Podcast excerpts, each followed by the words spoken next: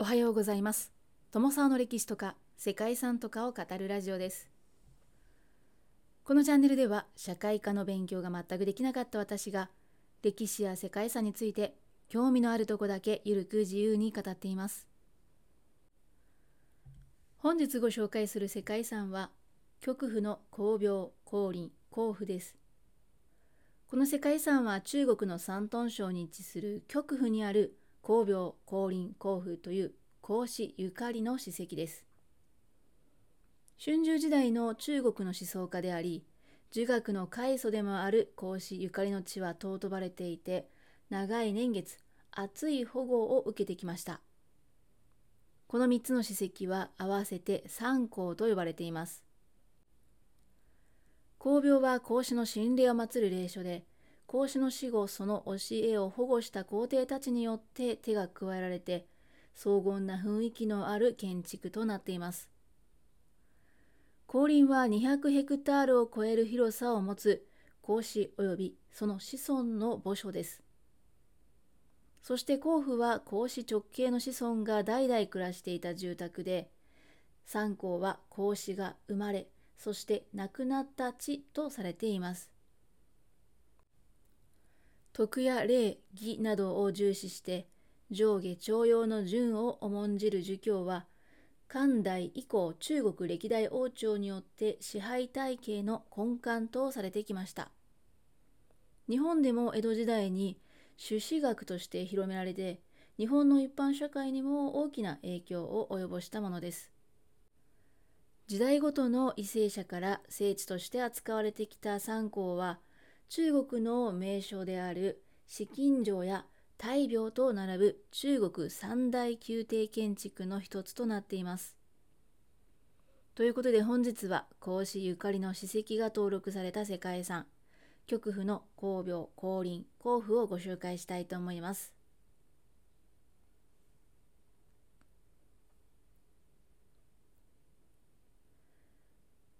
この番組はコーヒー沼で泥遊び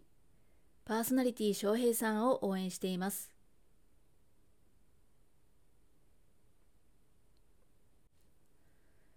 中国山東半島の付け根に位置する極府市は、儒教の祖として知られる孔子ゆかりの三皇と呼ばれる史跡が世界遺産に登録されています。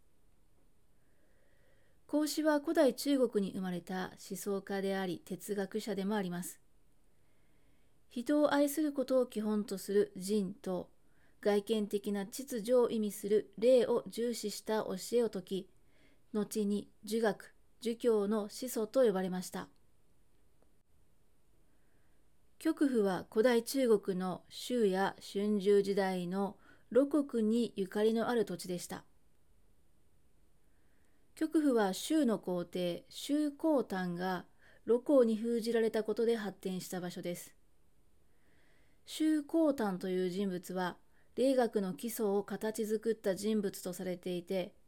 周代の儀式儀礼について書かれた修礼儀礼を記した人物です。孔子は紀元前6世紀頃中国の露国の職業軍人の家に生まれたと言われています。孔子は周公丹を常に尊敬して理想の聖人と崇めていました。独学で霊学を収めた孔子は炉で役人として職に就きましたが政治家や軍人としてはそれほど知られた存在となることはありませんでした。教育に精力を注ぐようになった孔子は50代半ばにして職を辞して弟子と共に諸国漫遊の旅に出ました。10年以上の流浪生活の末に69歳にして極府に帰郷すると余生を古典研究や著作活動に費やして紀元前479年に74歳で亡くなっています。孔子が樹立した儒学は東洋の文化圏や欧州の啓蒙運動にも多大な影響を与えました。また儒教は中国では全漢によって国教に指定されていて孔子は歴代皇帝から厚い保護を受けていました。世界遺産に登録されているのは山東省極府市にある孔子とその末裔を祀った孔子廟。邸宅である孔府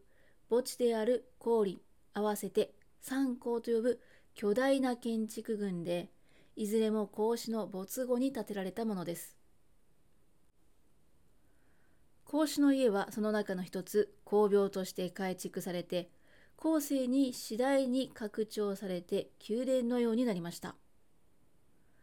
孔廟は孔子が亡くなって2年目に露国の愛好が孔子を祀るために建立しました。孔子廟自体は中国をはじめアジア各地にあるのですが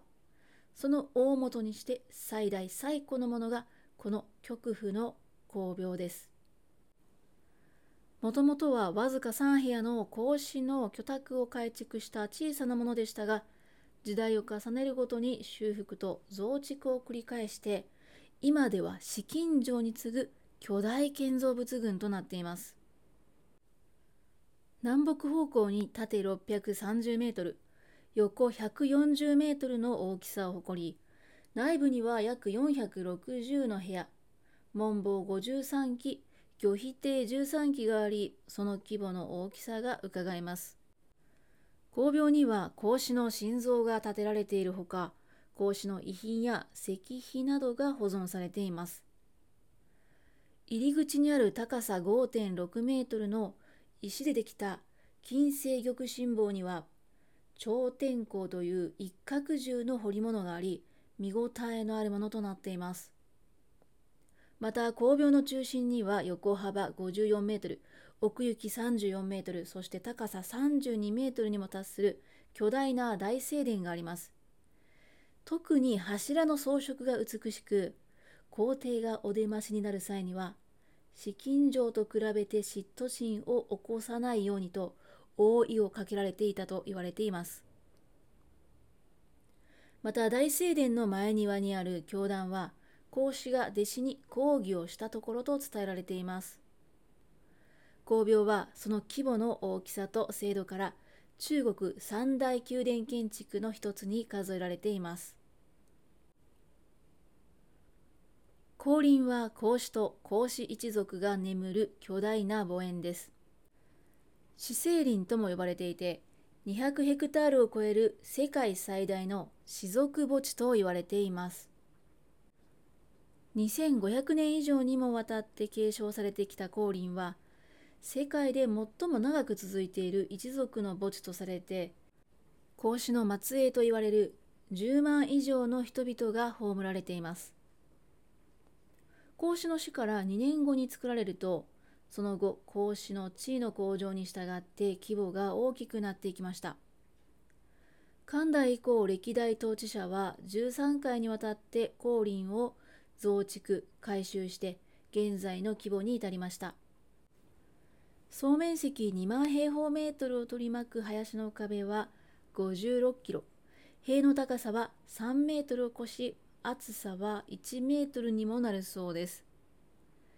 城壁や城門に囲まれた後輪の宮殿という宮殿のような拝殿の裏手に孔子本人のお墓があります。石碑が2つあって手前の碑文は初夏の公用生によって1443年に書かれたものだそうです。後ろの石碑は後家50代目の光源が1244年に作ったものだそうです。林と呼ばれるだけあって光林には1万本以上の菓子や松の木が茂っています。また極府旧市街の北門から光林までの一本道も涼しげなこの手頭の並木が続いていますそして世界遺産三項の最後の一つ甲府は孔子の子孫が代々暮らしてきた邸宅です西側を孔子廟と隣接していて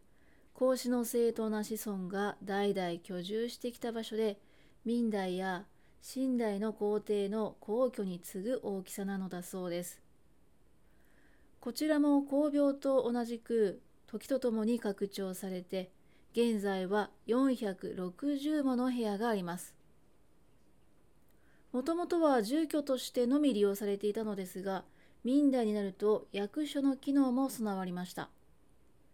前方が役所部分で後方が邸宅となっています。宋代には後期の血筋に遠征公の称号が与えられたことから遠征公府とも呼ばれています遠征公が勅令を受けたり監視と面談していた大道は甲府の中でも特に重要な場所とされています二道と三道は明代に建てられたもので二道は監視東洋試験場としても使われていた建物です。また甲府の邸宅の奥には中国式庭園もあって奇跡や竹林曲がり橋なども備えられています。1503年築の重工門は壁がないのが特徴となっています。見どころの多い甲府内では歴史文化財も豊富に収蔵されています。その中でも最も有名なのは召集実記と呼ばれる宮廷所蔵の青銅製の祭器でこれらは秦の第6代皇帝乾隆帝から甲府に寄贈されたものなのだそうです。かつての邸宅エリアは部外者の立ち入りが禁止されていたとこでもあるので三校の中で最もプライベートなスポットと言えるかもしれません。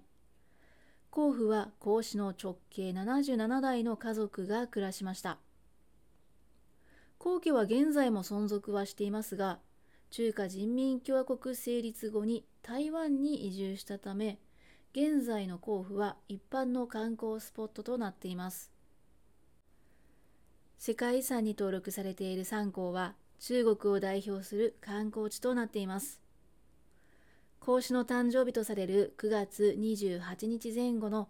9月26日から10月10日には毎年国際孔子文化節というお祭りが開かれているそうでこの時期には特に多くの観光客が訪れているそうです。